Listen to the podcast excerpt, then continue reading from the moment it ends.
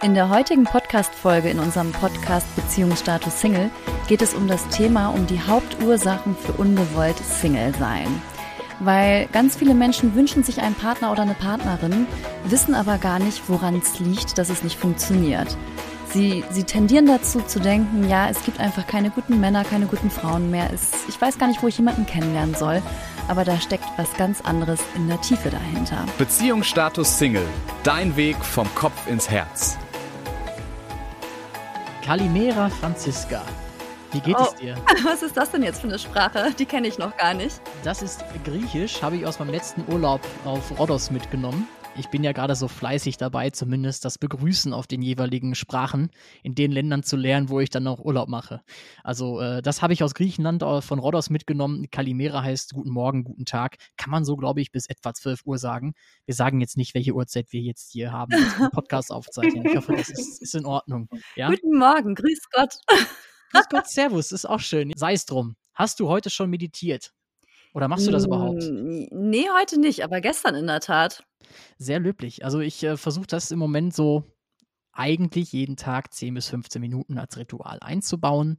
Gelingt mir so, naja, könnte besser sein. Und deswegen habe ich heute mit dir hier eine Expertin am Start, und zwar eine ja, äh, Hypnose-Expertin, ein Hypnose-Coach. Stella Schuldner ist bei uns. Grüß dich, Stella. Schön, dass du bei uns bist. Hi. Hallo, ihr zwei. Vielen Dank. Ja, willkommen Stella. Wie schön, dass wir endlich eine Folge zusammen aufnehmen. Wir sind schon so lange verbunden auf Instagram und ja, nicht nur, dass wir die Folge aufnehmen, sondern wir durften jetzt auch schon live zusammen machen. Total toll. Und ich beobachte deinen Account schon länger. Und was ich so schön finde, ist, dass du aus einer Ecke kommst, aus der ich nicht komme, mit der Hypnose. Ne? Du bist ja auch also vom Background her Psychologin, mhm. äh, so dass wir das mal nutzen können, gemeinsam hier auf äh, die Themen zu gucken, weil das Thema des Tages heute ist ja die Hauptursachen. Also da haben wir sechs rausgesucht oder du hast sechs rausgesucht. Die Hauptursachen fürs ungewollt Single sein. Und da können wir heute, glaube ich, einiges lernen. Selbst ich werde wahrscheinlich einiges lernen, weil ich bin ja kein gelernter Psychologe. Und ich muss gleich nochmal jetzt kurz klarstellen, ich habe gerade so viel von Meditation gesprochen. Ähm, das ist ein Thema, was du auch machst. Ne? Ähm, ich habe mit Hypnose noch nicht so viele Berührungspunkte gehabt, deswegen habe ich darüber jetzt den Einstieg gewählt mhm. und fand das ganz passend. Vielleicht hast du ja da noch so das ein oder andere, was jetzt Hypnose angeht, auch an Infos für mich, damit ich da mal so ein bisschen klare Sicht bekomme. Denn ich muss ehrlich gestehen, bisher habe ich mit Hypnose nur so viel zu tun gehabt, dass ich gehört habe, man kann das machen, um sich das Rauchen abzugewöhnen. Mhm. Das stimmt, das machen auch einige. Ja, also die Hypnose ist, wie du, also die Meditation und die Hypnose unterscheiden sich eigentlich kaum. Der Zustand, dieser trance-ähnliche Zustand ist ziemlich gleich. Und ich, wenn Menschen mich fragen, wie ist das, dann sage ich auch immer, das ist wie meditieren. Und wer schon meditiert hat, weiß dann, ah, okay, ich bin dann nicht komplett irgendwo und schlafe, sondern ich bin da schon bei Bewusstsein. Und genau so ist es eben auch.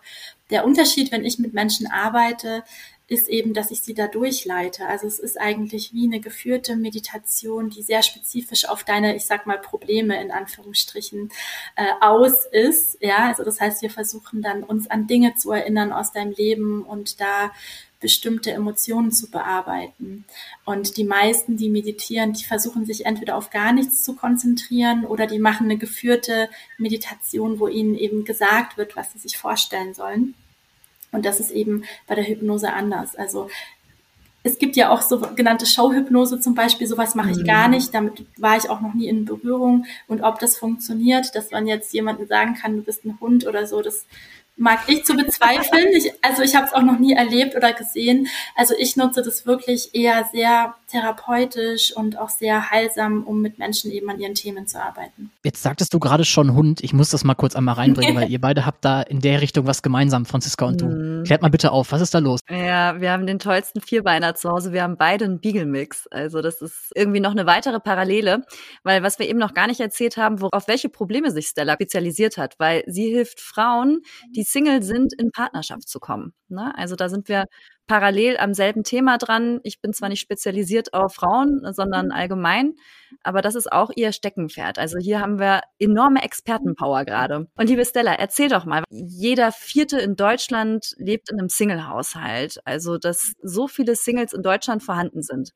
Und es liegt nicht mal daran, dass wir nicht die Gelegenheiten hätten, mit Menschen in Kontakt zu kommen, weil durch die Digitalisierung, durch die heutige Zeit ist es an sich viel leichter, mit Menschen in Kontakt zu kommen, als denn je.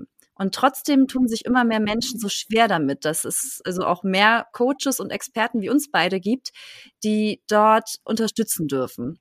Was ist denn aus der Psychologenperspektive eine der Hauptursachen mit? Wir haben ja insgesamt sechs geplant heute. Ja, also es gibt so viele Ursachen. Ne? Wir haben es im Vorfeld schon besprochen. Wir müssen uns auf irgendwas einigen, dass wir jetzt diese ja. sechs Punkte nehmen. Aber diese sechs Punkte sind wirklich welche, die mir ganz häufig begegnen.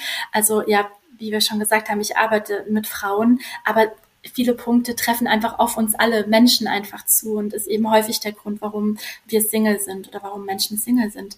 Und der allererste Punkt, den ich aufgeschrieben habe, ist einfach der, der auch schon ganz früh beginnt, nämlich meistens in unserer Kindheit. Und da geht es um unser Bindungsmuster. Und unser Bindungsmuster, das wir früh lernen als Kinder, ist das, was wir später in unseren Erwachsenenbeziehungen projizieren. Ja, das kennst mhm. du ja mhm. auch. Ja. Und äh, das, das bildet sich aus zwei Dingen. Also es bildet sich eigentlich heraus, was ich von Partnerschaft erwarte meine Erwartung von mir in meinen Partnerschaften. Und das ist einmal durch die eigene Elternbindung. Das heißt, wie sind meine ersten Liebespartner, meine Mama und mein Papa oder meine mhm. ähm, Erziehungsberechtigten, wer da eben da war, mit mir umgegangen. Ja, speziell auch die Mama, weil die Mama ist die erste große Liebe von uns allen, unsere allererste ja. Liebesbeziehung sozusagen. Ähm, was habe ich da gelernt? Ja, war ich da sicher? War ich da geborgen? Wurde ich da gesehen? Wurde ich da gehört? Respektiert? Konnte ich da so sein, wie ich bin? Und so weiter. Mhm. Das ist das eine. Und dann kommt eben noch dazu, was habe ich beobachtet? Zum Beispiel Mama und Papa, wenn ich die beobachtet habe, wie geht denn Beziehung? Ja, das heißt, die beiden haben mir das als allererstes vorgelebt, bevor ich Disney-Filme und so weiter geguckt habe. Ja, die natürlich auch ihren Teil beigetragen haben, habe ich von den beiden, also wenn es die beiden gab, gelernt, äh, wie Beziehung geht. Und ähm, diese zwei Dinge prägen uns. Und wenn ich da zum Beispiel was erlebt habe, was nicht so schön war, ähm, was verletzend war, dann kann es zum Beispiel sein, dass ich da keine Lust drauf habe und ich innerliche Schutzmechanismen habe, die sagen, nö, warum soll ich mich auf sowas einlassen? Das bringt mhm. nur Ärger. Gibt es da irgendwas, was du da besonders häufig erlebst äh, von diesem Punkt her? Ähm, meinst du jetzt was, was häufig erlebt wird, was dann später dazu führt? Ja, genau. Mhm. Ja, na klar, also wenn ich vernachlässigt wurde, zum Beispiel als Kind, das ist so ein klassisches Beispiel, ne, dann habe ich zum Beispiel gelernt, dass die Menschen, die ich liebe, weil wir lieben ja unsere Eltern abgöttisch, egal wie sie uns behandeln. Und ich bekomme ja. dann zurück, ähm, dass ich nicht sicher bin, ja, dass mir vielleicht sogar wehgetan wird. Dann lerne ich, wenn ich Menschen liebe, werde ich verletzt. Ja, das mhm. ist dann so letztendlich diese, und warum soll ich mich dann auf jemanden einlassen, da wäre ich ja blöd. Ne? Ja. Also für mein, für mein Gehirn ist das natürlich total logisch. Für mein erwachsenes Selbst, das sich dann eine Partnerschaft wünscht und sich danach sehnt, ist es natürlich äh, manchmal gar nicht verständlich, warum es nicht klappt bei mir. Das ist so ein Widerspruch in sich selbst, ne? Mhm. Was ich beobachte auch bei meinen Kunden, also ich würde behaupten, so circa 50 Prozent haben auch die Erfahrung gemacht, dass irgendwie ein Elternteil nicht mehr da war. Mhm. Sei es durch Tod, sei es durch Trennung oder vielleicht, weil, weil einer ganz viel gearbeitet hat und nur wenig präsent war. Also das ist auch immer wieder sichtbar dass dann etwas vorgelebt wurde, wo, wo ja gar nicht die, die innige Paarbeziehung überhaupt existierte und das eigentlich so ein Standard oder normal empfunden wurde und das auch äh, selber adaptiert. Das ist toll, dass du das sagst, weil wir haben ja, ich habe auch auf dieser Liste aufgeschrieben, ähm, dass manchmal der Grund ist, dass wir nach dem unerreichbaren Menschen streben oder dass wir ja. genau äh, ähm, uns. Das ist der Punkt zwei. Ja, und das ist interessanterweise, ne, was du gerade gesagt hast, wenn mhm. ich zum Beispiel erlebt habe, dass ähm, jemand nie da war. Ja, der Vater war immer auf. Ich habe zum Beispiel ganz viele Klientinnen, warum auch immer, da war der Vater immer auf Montage wochenlang ja. auf Montage. Ja, er war nie da. Und wenn er dann da war, dann war er total K.O. und hatte natürlich überhaupt keine Energie äh, für, für seine Kinder solche Dinge oder wie du sagst, wenn jemand früh verstorben ist oder so. Und dann lerne ich, okay, meine, mein Bindungssystem, ähm, den Menschen, den ich liebe, der ist gar nicht da, der ist nicht erreichbar. Genauso, wenn ich Eltern habe, die zwar physisch da sind, emotional aber nicht erreichbar sind.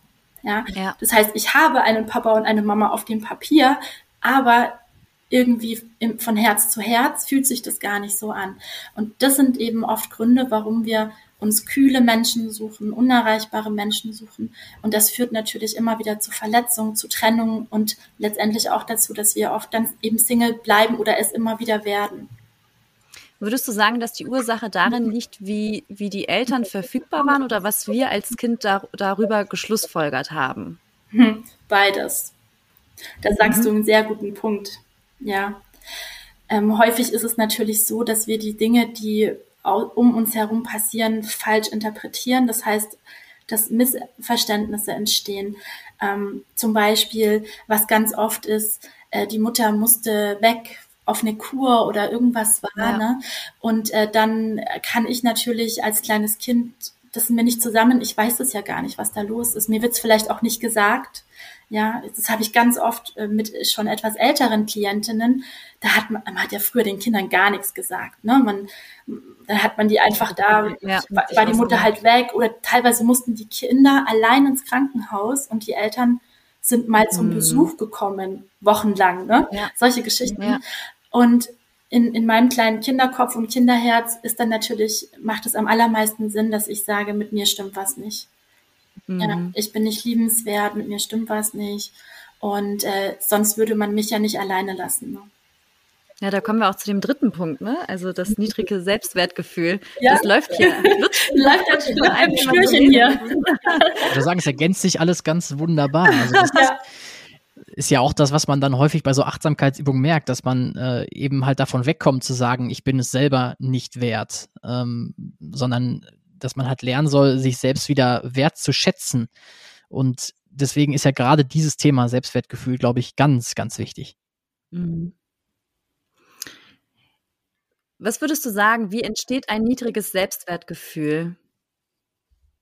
Ja, also äh, das Thema, also ich glaube, das ist generell ein gesellschaftliches Problem bei uns in der, in der Welt, in der wir leben, weil ähm, ganz viele Menschen haben niedriges Selbstwertgefühl, ja. Männer und Frauen auf, in verschiedener Art und Weise. Ne? Ähm, man hat uns das nicht beigebracht und wir leben in einer wahnsinnig leistungsorientierten, verschönten Welt, in der äh, ja sehr viel ne, männliche Energie, wir hatten vorher kurz drüber gesprochen, das ist mhm. dieses Streben nach äh, diesen ganzen Dingen.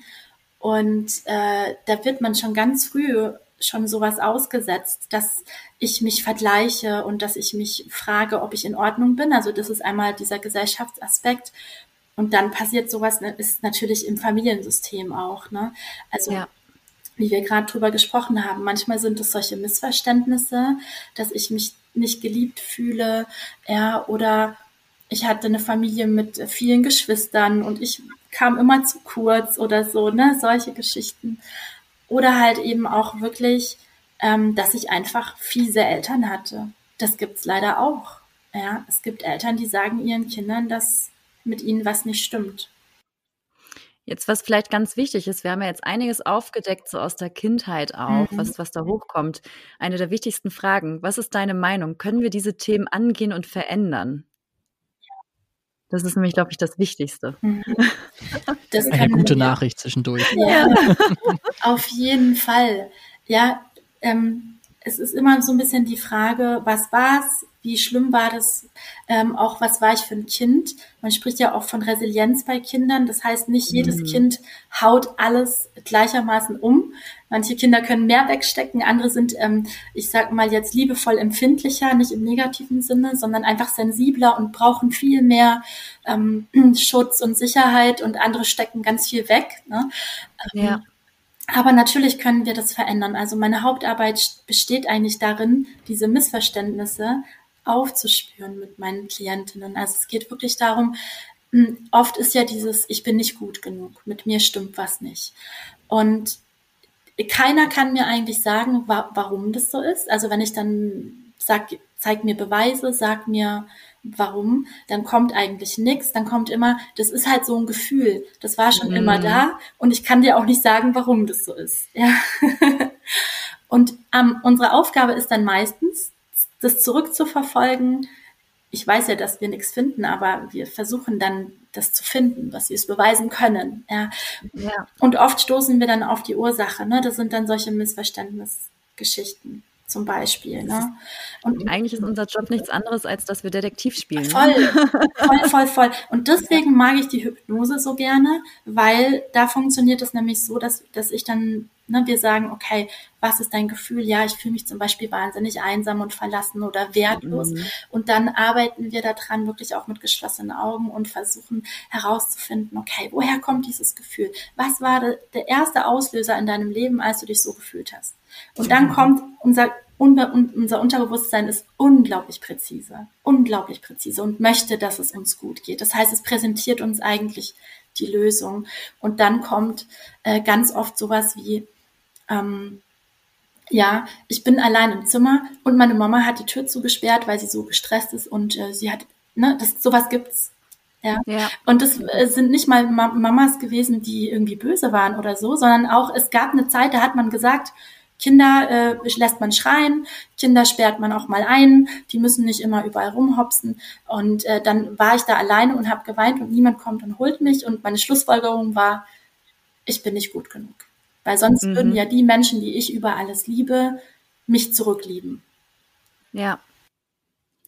Und das sind dann die Bewertungen, die wir über eine Situation packen, die gar nicht der Realität unbedingt entspricht, sondern so, wie wir es bewerten. Ja, das ist, glaube ich, auch eins der Kernthemen immer wieder, die Gedanken über uns selber, wie sehr wir sie limitieren. Weil was ich beobachte, ist, dass wir dann immer wieder versuchen, Beweise zu finden, warum bin ich, also warum ich gut genug bin oder warum ich liebenswert bin. Und damit Menschen auch im Umfeld testen immer wieder und das ist schon zum Teil so pieksig und mhm. also das ist auch anstrengend für andere. Ne? Also wenn, wenn, wenn, wenn man mit Menschen zusammen ist, die du irgendwie anstrengend mhm. empfindest, kann man häufig darauf schließen, dass da irgendetwas gerade nicht stimmig ist und dass die irgendwie gerade in der Beweiseritis über sich selber sind, zu beweisen, ich bin nicht gut, also ich bin gut genug und dann kommen sie aber immer wieder also Menschen, die, die sagen, ich bin nicht gut genug und haben jetzt zum Beispiel einen Doktortitel, die sagen, ach, einen Doktortitel kann doch jeder schaffen. Also dann wird das Ergebnis auch auf einmal wieder abgewertet, ist so meine Beobachtung. Ja. Oder ja. wir sind abhängig davon, dass andere uns bestätigen, ne? Ja. Und wenn Ganz, wir ja. keine Komplimente oder keine Bestätigung bekommen, dann fallen wir in ein tiefes Loch. Ja. Was sich natürlich auch auf Selbstwertgefühl auswirkt.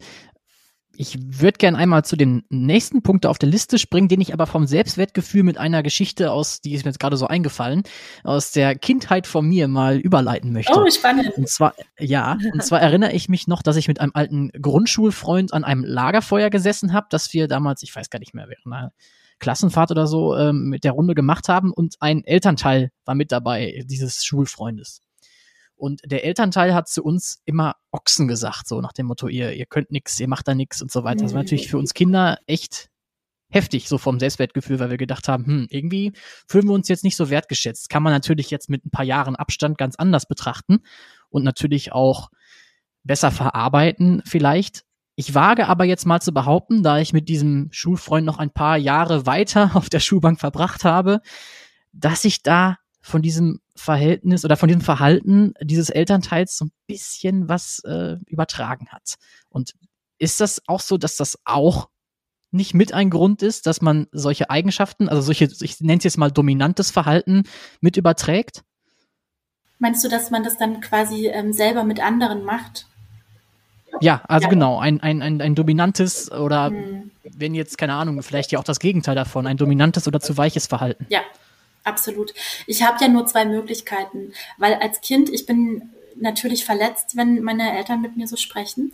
Und ich kann mich dann selber abhärten ne, und sagen, ja, so macht man das. Und dann ähm, lasse ich den Schmerz darüber gar nicht zu. Und das ist dann meistens, wenn ich das dann auch nicht reflektiere und es dann auch so weitergebe. Ne? So, dann nehme ich das an und übertrage das dann später auf andere und mache das dann vielleicht mit meinen Kindern genauso. Oder wir versuchen das Gegenteil, ja. ne? Das genau nicht zu machen. Genau. Also entweder wir, wir machen es wie die Mutter oder nicht wie die Mutter, ja. je nachdem, was wir über die Mutter denken. Also ja. wolltest du auch gerade sagen, ne? Korrekt, ja. Ich hätte es nicht besser sagen können. Ja. Ihr ergänzt euch einfach hervorragend mhm. damit gerade. Also ich finde das äh, sehr erfrischend. Danke. Ähm, und ich fand das, das, also ich fand dieses Beispiel halt insofern passend, dass man halt entweder sich genauso verhält oder eben halt genau das Gegenteil macht. Und ich wage jetzt einfach mal zu behaupten, dass sowas auch ein Grund sein kann, dass man sich halt nicht auf eine Beziehung einlässt. Egal ob Mann oder Frau. Ja, definitiv. Aber den Punkt, den du gerade ansprechen wolltest, ist, wenn wir als Frau oder als Mann nicht in unserer Energie leben. Also wenn Frauen eher ein, eine dominante Haltung an den Tag legen und Männer eher eine, ja, Weichei-Haltung, nenne ich es jetzt mal, und das meine ich nicht bewertend an den Tag legen. Stella, was, was, was ist denn da der Hintergrund, warum wir Frauen immer härter werden und Männer immer weicher, wenn man es im Kern sagt? Das ist der vierte, glaube ich, ne? Der vierte Punkt gerade. Mhm. Ja. Niklas zeigt ja gerade so, ist das ein dünnes Eis? ich muss dazu sagen, Niklas hat gerade eine Handbewegung gemacht, die war so, oh, oh, oh, oh. Gut beschrieben, ja. Also von wegen Männer werden immer weicher. Also äh, offensichtlich scheine ich mit euch ja nicht hart genug hier umzugehen, von meinen Fragen her. also, man sieht schon in dieser Dreierrunde, ne, dass es was macht, dieses Thema mit uns. Das ist immer sehr interessant, genau. Was siehst du aus deiner Perspektive dahinter? Warum, also wir nehmen es jetzt einfach sehr klassisch, ohne das jetzt weiter zu bewerten. Das gibt ja diesen Spruch, Frauen härter werden Männer weicher. Also das ist, das ist, ah, da könnte man ja auch eine eigene Folge drüber machen, ne? Mhm. warum das über jedes Thema von ja, du hast ja auch, du sprichst ja auch manchmal in Lives über so spannende Themen, ne? Da hast du ja auch manchmal mhm. ganz tolle Gäste. Ähm, also das ist ja auch, wir sind wieder zwei Dinge. Also warum werde ich äh, eher dominant oder eher weicher, hat auch schon viel mit meinem Elternhaus zu tun. Ja, ähm, da sind wir auch wieder bei dem, was Niklas gerade gesagt hat. Wenn ich beobachte ja auch zu Hause meine Eltern jetzt, zum, im, ne, wenn beide da sind, dann verknüpfe ich ja erstmal Weiblichkeit mit Mutter und äh, Männlichkeit mit Vater und ich ähm, sehe wie, wie die sind. Und habe ich jetzt zum Beispiel einen total dominanten Vater, der wahnsinnig machtausübend ist, dann mhm. habe ich mhm. zwei Möglichkeiten. Entweder ich sage, ne, das will ich überhaupt nicht. Alles, was mit Männlichkeit und sowas zu tun hat, das lehne ich komplett ab und werde eher weicher. Ja, egal ja. jetzt ob Mann oder Frau. Oder ich nehme das eben an und sage, so gehört das, so macht man das. Ne?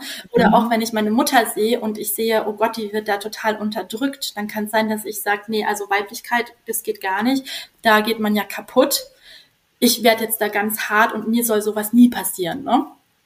So, und dann haben wir natürlich noch die Gesellschaft, die sich ja generell auch verändert. Mhm. Ja, das ist natürlich dieser zweite Aspekt ja, dass wir als Frauen immer stärker werden, dass wir natürlich also von der Sozialisation her immer mehr dürfen, Gott sei Dank, ja, und ähm, da natürlich viel mehr alles so auf Gleichheit und das ist aber auch etwas, was viele verunsichert, Männer und Frauen. Gerade im ja, Dating-Bereich. Ja, weil wir sind ja nicht gleich. Also das ist, dieser Anspruch an Gleichheit ist auch immer wieder so ein Gefängnis. Also weil, weil wir sind einfach nicht gleich. Jeder Mensch ist irgendwie anders. Und also was ich auch beobachte, dass viele Frauen unter so einem innerlichen Druck stehen, ihren Mann stehen zu müssen. Und also äh, gerade erfolgreiche Karrierefrauen, die sind in allen Lebensbereichen super aufgestellt, aber in Partnerschaft kriegen sie es oftmals nicht hin. Und und da passt es halt immer so 1a auf dieses Thema, so dass, dass sie mehr in ihrer männlichen Energie zu Hause sind, ne? strukturiert Daten, Fakten vor, vor, vor und nicht auf ihr Gefühl hören. Und für Männer, was ich auch beobachte gesellschaftlich, ist es irgendwie auch gefährlich, ihre Männlichkeit äh, voll auszuleben, weil sie werden auch immer mehr abgewertet. Heutzutage ist es schon übergriffig, wenn ein Mann eine Frau anspricht. Also das ist, also ich merke, wie sehr Männer im Dilemma auch sind. Was darf ich, was darf ich nicht? Und ich nicht weiß, was, was gegenüber, jetzt bei, wenn wir jetzt von Heterosexualität ausgehen, meine Frau gegenüber, ob das jetzt der Recht ist, dass ich sie anspreche oder nicht, dass ich mit ihr in Kontakt gehe, da fängt es schon an. Und da gibt es ja noch viel, viel mehr Themen dahinter, dass viele Männer auch dazu neigen, sich eher zurückzuziehen und eher weich werden, weil in der Weichheit sie nicht die Gefahr eingehen müssen, als der Gefährliche gesehen zu werden. Ja. Das ist auch so ja, und da hoffe ich, dass irgendwann so ein ja, Meinungswandel entsteht, ähm, dass wir nicht mehr auf Gleichheit bestehen mhm. und dass wir wieder gerne Frau und gerne Mann sind. Ich hoffe auch, dass sich das wieder so ein bisschen, mhm. na, das Pendel ist jetzt ganz stark in die andere Richtung und dass es sich ja. irgendwie wieder so ein bisschen einschränkt. Wobei man hier natürlich sagen muss, wenn man das erste Beispiel betrachtet, ja, dass ich das im Elternhaus zum Beispiel erlebt habe, dass ich da so einen Tyrann oder sowas als Vater hatte, ähm, dann kann es einfach sein, dass ich aufgrund dessen schon eher in dieses Weiche ja. gehe und dass ich dann auch, äh, weil ich das erlebt habe, wie das ist, dass ein Mann eine Frau zum Beispiel verletzt, dass ich dann super vorsichtig eifersüchtig werde, mhm. dass ich auf gar keinen Fall, ne, dass ich dann schon Angst habe, die irgendwie nur anzuschauen oder zu berühren ja. oder dann irgendwie so zu küssen. Vielleicht will sie das nicht. Also, ne, das ist dann schon auch, ähm, ähm, auch nochmal ein Thema, wo man ja im Idealfall dann auch im Coaching oder Therapie dran arbeitet, um einfach mal festzustellen, das, was ich da zu Hause erlebt habe und das, was normal ist zwischen Mann und Frau, ne, dass ich da wieder so ein Gefühl bekomme. Was die Hörer wahrscheinlich jetzt auch gerade feststellen, dass die Themen einfach viel facettenreicher sind als, weil ganz häufig erlebe ich auch, Franzi, hast du mal einen Tipp? Also mhm. da kommen dann so Fragen, wo lerne ich denn überhaupt noch jemanden kennen? Mhm. Oder es gibt einfach niemanden mehr, den man ansprechen kann oder was auch immer. Und das sind so Fragen an der Oberfläche. Und da liegt aber gar nicht die Ursache des Themas zu Hause, sondern die liegt viel tiefer. Und jetzt hatten wir ja ganz viel Themen auch aus der Kindheit. Also ein großer Teil ist, ist so Kindheitsarbeit. Und ich persönlich bei mir habe gemerkt, ich alleine bin da bei mir nicht rangekommen, weil ich da ganz viele blinde Flecken hatte. Das war wie so ein, so ein offener äh, Reißverschluss und Hosenschlitz, den habe ich nicht gesehen. Mhm. Aber andere konnten den bei mir erkennen. Und das hat mir wahnsinnig geholfen, mit jemandem anderen daran zu arbeiten und mir bewusst zu machen, hey, wo sind meine Grenzen? Das, äh, man braucht natürlich immer eine Absicht dafür. Was willst du? Hast du Bock auf Partnerschaft? Hast du Bock, also Single zu sein? Ne? Ähm, kannst du da frei wählen oder bist du irgendwie in dir gefangen? Dann kann ich persönlich nur empfehlen, guck mal, ob du einen Menschen findest. Also hier sind zwei jetzt im Podcast, aber einen Menschen findest, der äh, mit denen du sagst, da fühlst du dich wohl und dem, mit dem lässt du dir gerne mal in den Schlitz gucken. Ich hatte es vorhin schon gedacht, als du das Beispiel da mitgebracht hast, dachte ich so, eigentlich, eigentlich müsste Franziska jetzt dazu gleich noch so ein bisschen mehr bringen. Das ist, also so blinden, kennen wir sie blinden, ja. Die blinden Flecke, ja, ich weiß, ich ja. bin immer mal ein bisschen. du hast auch vorhin schon wieder ein für unser, also Stella kennt es ja noch nicht, aber für unser Phrasenschwein hast du auch schon wieder was geliefert vorhin. Aber ich habe nichts gesagt, ganz bewusst. Dankeschön. Kein Problem, gerne. Das Phrasenschneiden wahrscheinlich. Also, wenn ich mich jetzt nicht verzählt habe, ihr Lieben, haben wir vier Punkte von sechs Stück abgearbeitet. Zwei fehlen uns noch. Was haben ja. wir denn noch? Ja, also. Also ich habe schon mal richtig gezählt anscheinend, äh, ja, schon mal ja, zu wissen. Ja, ja, also was auf jeden Fall ähm, noch ein wichtiger Punkt ist, ist, dass wir manchmal einfach nicht gelernt haben, wie Dating funktioniert. Ja, mhm. also das eine ist wirklich dieses tiefenpsychologische, wo man dann, na, da kann man da ewig rummachen in der Kindheit und so. Und dann gibt's einfach dieses, ich, ich raff einfach die Psychologie vom Dating nicht. Ja, ähm, weil ich, weil wir es nicht gelernt haben, sowas lernen wir ja auch nicht, ne? So und manche Menschen können das einfach von Haus aus, die haben ja ein gutes Gefühl dafür, ne? Oder die kommen generell gut an, die müssen sich vielleicht auch nie da Gedanken drum machen. Und dann gibt es einfach Menschen, die das nicht so ganz drauf haben. Und äh, es gibt natürlich etwas, was sehr abschreckend wirkt auf andere Menschen und das ist, wenn wir bedürftig wirken. Ja. ja. Wenn wir in der Bedürftigkeit sind. Und das ist der Punkt 5. Ja, und das sind dann schon auch manchmal Dinge, ähm, wir wären vielleicht die perfekte Partnerin oder der perfekte Partner für den anderen, aber der andere wird es nie erkennen, weil wir uns so ja, weil wir uns so darstellen oder so preisgeben, dass wir total bedürftig wirken und vielleicht sogar unattraktiv wirken für den anderen. Das tut mir dann manchmal in der Seele weh. Ja. Und wo kommt die Bedürftigkeit her? Oder was kann, also wie kann man sie wandeln? Hm. Also wo kommt es her? Da sind wir tatsächlich schon auch wieder im Bereich von dem, was wir ganz am Anfang besprochen mhm. haben. Weil Bedürftigkeit zeigt sich ja in so Sachen wie Klammern. Ja, das ist dann eher so ein verlustängstlicher Anteil. Oder wenn ich Angst habe, allein zu sein. Ne? Ich habe Angst, alleine zu sein. Das ist, ist, auch so ein Thema. Ne? Da muss ich erstmal lernen, mit mir selber wieder klarzukommen. Weil wenn ich Angst habe, allein zu sein und dann ist da plötzlich jemand, dann stürze ich mich natürlich auf die Person und das wirkt natürlich auch nicht unbedingt attraktiv. Und manchmal fallen wir halt auch in dieses Overachieving, ne? dieses ich mache alles für den anderen ja. relativ schnell. Also ich gebe und gebe und gebe, also eigentlich viel zu viel und der andere wird schon fast erdrückt und das ist, passt einfach nicht im Verhältnis, ne? dass man sich denkt, ja, und vor allem auch, wenn ich so viel geben muss, dann wirkt es ja auch beim anderen oft so, also unterbewusst natürlich, dass die Person an sich nicht genug ist. Deswegen macht sie so viel. Dann stimmt ja mhm. irgendwas nicht, ja. Und da wird uns aber eigentlich nur gespiegelt, dass wir halt selber glauben, dass wir nicht ausreichen. Deswegen müssen wir ja, ja. auch so viel machen und tun. Wir brauchen jemanden, der uns vervollständigt. Ja, genau. Weil wir selber den Gedanken haben, wir wären noch nicht vollständig oder was auch immer. Und das ist so interessant, Bedürftigkeit, das spüren wir alle beim anderen. Ne? Also ist er einfach nur da, weil er gerne da ist oder weil er irgendwas haben will von dir? Ja, das ist ein super Punkt. Ich stelle mir das extrem anstrengend vor. Also du hast es ja gerade als äh, auf Neudeutsch Overachieving äh, beschrieben, aber das muss doch auch dermaßen Kraft saugen aus einem, dass man die ganze Zeit mhm. alles gibt quasi, um den anderen irgendwie gerecht zu werden. Ja. Also da, wie ist das, wenn da jemand so auf dich zukommt und der das, bei dem du das feststellst, wirken die dann auch irgendwie kraftlos oder was sind da so, ich nenne es mal Symptome? Kennst du das, dass du irgendwo in ein Muster fällst, das du nicht ändern kannst, aber es nimmt dir Energie? Ganz bestimmt, ja. Ne? Also wir haben das alle irgendwo, aber wir haben keine bessere Coping-Strategie, als das anzuwenden, was wir schon gelernt haben. Und vielleicht habe ich das einfach als Kompensationsstrategie genommen, dass ich irgendwie dachte, okay, wenn ich besonders viel mache oder leiste, viele denken ja auch, Liebe ist gleich Leistung, ne, weil sie es vielleicht irgendwie so übernommen haben, dann ist es zwar total anstrengend, aber ich habe keine Alternative weil ich habe jetzt nicht gelernt, wie das ist, wenn ich einfach nichts mache und mich zurücklehne. Da könnte ja was ganz Schlimmes passieren und ich falle in ein ganz tiefes Loch und weiß ich nicht was. Ne? Also bleibe ich in meinem Hamsterrad und mache und tue. Und natürlich merke ich, dass es mir nicht gut tut, aber ich kann es halt nicht ändern, weil ich nicht weiß, wie es geht sonst. Ich beschreibe das auch immer ganz gerne, dass man sich selber so ein Korsett anlegt, dass man irgendwie immer enger macht. Das ist wie Handschellen. Und das ist ein Schutzmechanismus oftmals in irgendeiner Art und Weise. Und wir wissen aber gar nicht, wie wir, wie wir dieses Korsett wieder loslassen können oder die Handschellen loslassen können, weil wir ein wenig betriebsblind sind in unserem eigenen System. Ja.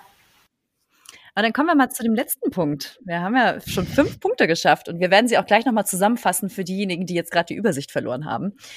Was ist denn der, der sechste Punkt, der unter anderem dafür sorgt, dass es so viele Menschen gibt, die ungewollt Single sind. Was ist noch so ein, ja, so ein Stolperstein, so eine Grenze? Welchen hast du denn noch? Der zweite, Bindungs- und Verlustangst. Ja. Mhm. ja, das ist natürlich auch ähm, wieder ein tiefenpsychologischer Punkt. Das ist einfach, dass ich zwar mir Partnerschaft wünsche, aber ein Teil von mir hat Angst. Und ich habe einfach Schutzmechanismen. Ich habe Angst vor Bindung, ich habe Angst vor Nähe. Ja. Mhm. Und das heißt, ich will es zwar und möchte und dann lasse ich mich auch auf jemanden ein, aber dann bekomme ich Panik und merke, oh Gott, äh, der will mir jetzt zu nahe kommen, da muss ich wieder auf Abstand gehen. Ja, und da bin ich, wenn ich das habe, dann bin ich meistens in so halben Beziehungen drin, wo ich nie wirklich all in gehe. Ja, oder ich ähm, lasse mich eben auf Affären ein, zum Beispiel. Das ist ganz beliebt mhm. bei Bindungsangst. Ne? So, oder auf eben unerreichbare Menschen, auf die ich mich einlasse, wo ich einfach weiß, die binden sich gar nicht 100 Prozent. Ja. Dann bin ich in Sicherheit sozusagen. Und die Verlustangst ist, ist ja genau das, was entsteht, wenn ich mich einlasse. Dann habe ich solche Angst, die Person wieder zu verlieren. Also schützt mich die Bindungsangst, dass ich erst gar nicht in die Beziehung komme, weil sonst habe ich ja wieder die Verlustangst. Ja. Oder ich muss so viel klammern und kontrollieren, dass der andere, damit der andere ja nicht geht. Und mit Klammern und Kontrollieren sorgen wir dafür, dass der andere geht. Ja, genau das, das ist auch ein Dilemma. Ja. ja. Und dann bestätigen wir uns wieder unseren Glaubenssatz. Ne? Das ist immer mhm. das, was mhm. dann passiert. Wir merken ja gar nicht, dass wir das selber sozusagen inszeniert haben auf unbewusster Ebene. Und dann kommt am Ende, ich hab's doch gewusst, so ist ja. es immer. Ne? Und alle Männer oder Frauen sind so und so. Und so kreieren wir unsere Wahrheit. Ähm, aber wir sehen die Wahrheit nicht als reine Wahrheit, sondern wir sehen sie durch unsere Brille. Das kann man sich wie so eine Sonnenbrille vorstellen. Wir sehen gar nicht die Realität, weil wir haben irgendwie einen Filter draufgepackt. Und diesen Filter halten wir für die Wahrheit. Und das hat uns einfach echt am Arsch. Ja. Wenn, wenn du ein Ergebnis hast in deinem Leben, was du so nicht haben möchtest. Also manche Filter sind auch sehr nützlich für gewisse Ergebnisse. Ne? Das, das sollte man jetzt auch nicht abstreiten. Aber diese Filter, es ist so eine Erleichterung, wenn du lernst, wie du die absetzen kannst oder wählen kannst. Will ich sie haben oder will ich sie nicht haben? Absolut, ja. Ja, vielen Dank, Stella. Dann, dann werden wir nochmal die sechs Hauptpunkte zusammenfassen. Ich weiß aber nicht mehr, welche Reihenfolge das war. Die haben wir ja gerade eh schon so ein bisschen zerstückelt, die Reihenfolge. Ja, also wir haben ja als letztes Punkt zwei gemacht aber das macht ja nichts. ich finde, wir sollten sie trotzdem nochmal nacheinander darstellen. Ja. Also ich habe mir, wie gesagt, sechs Stück notiert, wenn ich meine Sauerklauer jetzt hier auf dem Zettel lesen kann. Das ist einmal natürlich, ich nehme es jetzt mal als erstes, um die Reihenfolge auch wieder zu verändern, Bedürftigkeit, Selbstwertgefühl, Bindungsangst, dominant beziehungsweise zu weich. Das ist das, was ich mir jetzt hier grob notiert habe. Das Bindungssystem, was halt vor allem das Thema mit den Eltern war. Und die Jagd quasi nach dem, ja, Unerreichbaren. Das sind die Punkte, die ich mir hier notiert habe. Ja, Aber korrigiert mich gerne, falls ich was Falsches gesagt habe oder was vergessen habe. Aber ich glaube, ich habe sechs Stück gesagt, oder? Schon wieder das Zählen hier bitte einmal mit Ich glaube. Bindungs- und Verlustangst hast du nicht erwähnt. Ich bin mir aber nicht sicher. Oh ja, ja, guck mal, weil es Ja. zuletzt kam wahrscheinlich, deswegen habe ich das nicht draufgenommen. Ja, das könnte sein. Ja, fasst auf jeden Fall ganz gut zusammen. Und äh, ja, sonst muss man die Folge halt nochmal von vorne hören. Absolut das selber mitschreiben. Und dann kann man nochmal sich alles zu diesen sechs Punkten sagen lassen von uns.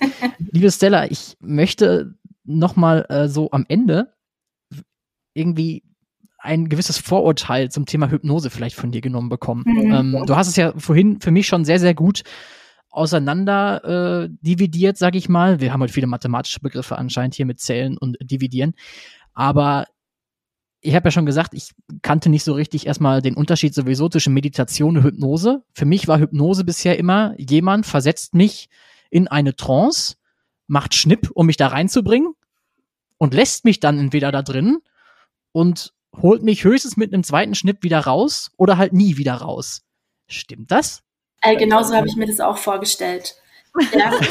Und ich weiß noch, ich habe da, da habe ich noch Psychologie studiert und dann äh, kam da eine Freundin und meinte, hey, an dem Hypnoseinstitut, da wenn du das Catering machst, dann kriegst du da einen Teil der Ausbildung geschenkt.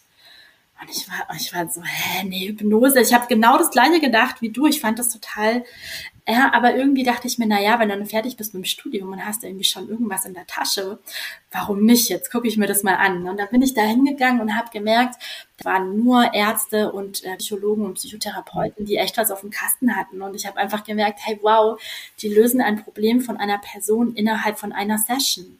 Und dann dachte ich mir, hm, weil ich wollte davor ja dann die Therapeutenausbildung machen und wollte da, ne, wo man dann jahrelang mit Menschen arbeitet und so. Und dann habe ich das gesehen und habe gedacht, das ist es. Ja, also warum nicht schnell auf den Punkt kommen? Und ich war dann total begeistert. Und letztendlich, wir können das auch selber machen. Ja, also jetzt für alle, die zuhören und sagen, oh, ich möchte einfach mit mir selber arbeiten. Wir rennen ja oft vor unseren Gefühlen weg und wir rennen vor unseren Problemen weg. Wenn ich mich aber hinsetze, wenn ich wirklich getriggert bin, ne? also wenn mich gerade wirklich Mhm. was richtig verletzt hat, was aufgeregt hat, ähm, ich gerade äh, vielleicht im inneren Kindmodus bin, ja, und gar nicht mehr rauskomme, wenn ich mich dann hinsetze oder hinlege und die Augen schließe und ich dieses Gefühl verfolge und ich mich wirklich frage, okay, was willst du mir sagen? Wo kommst du her?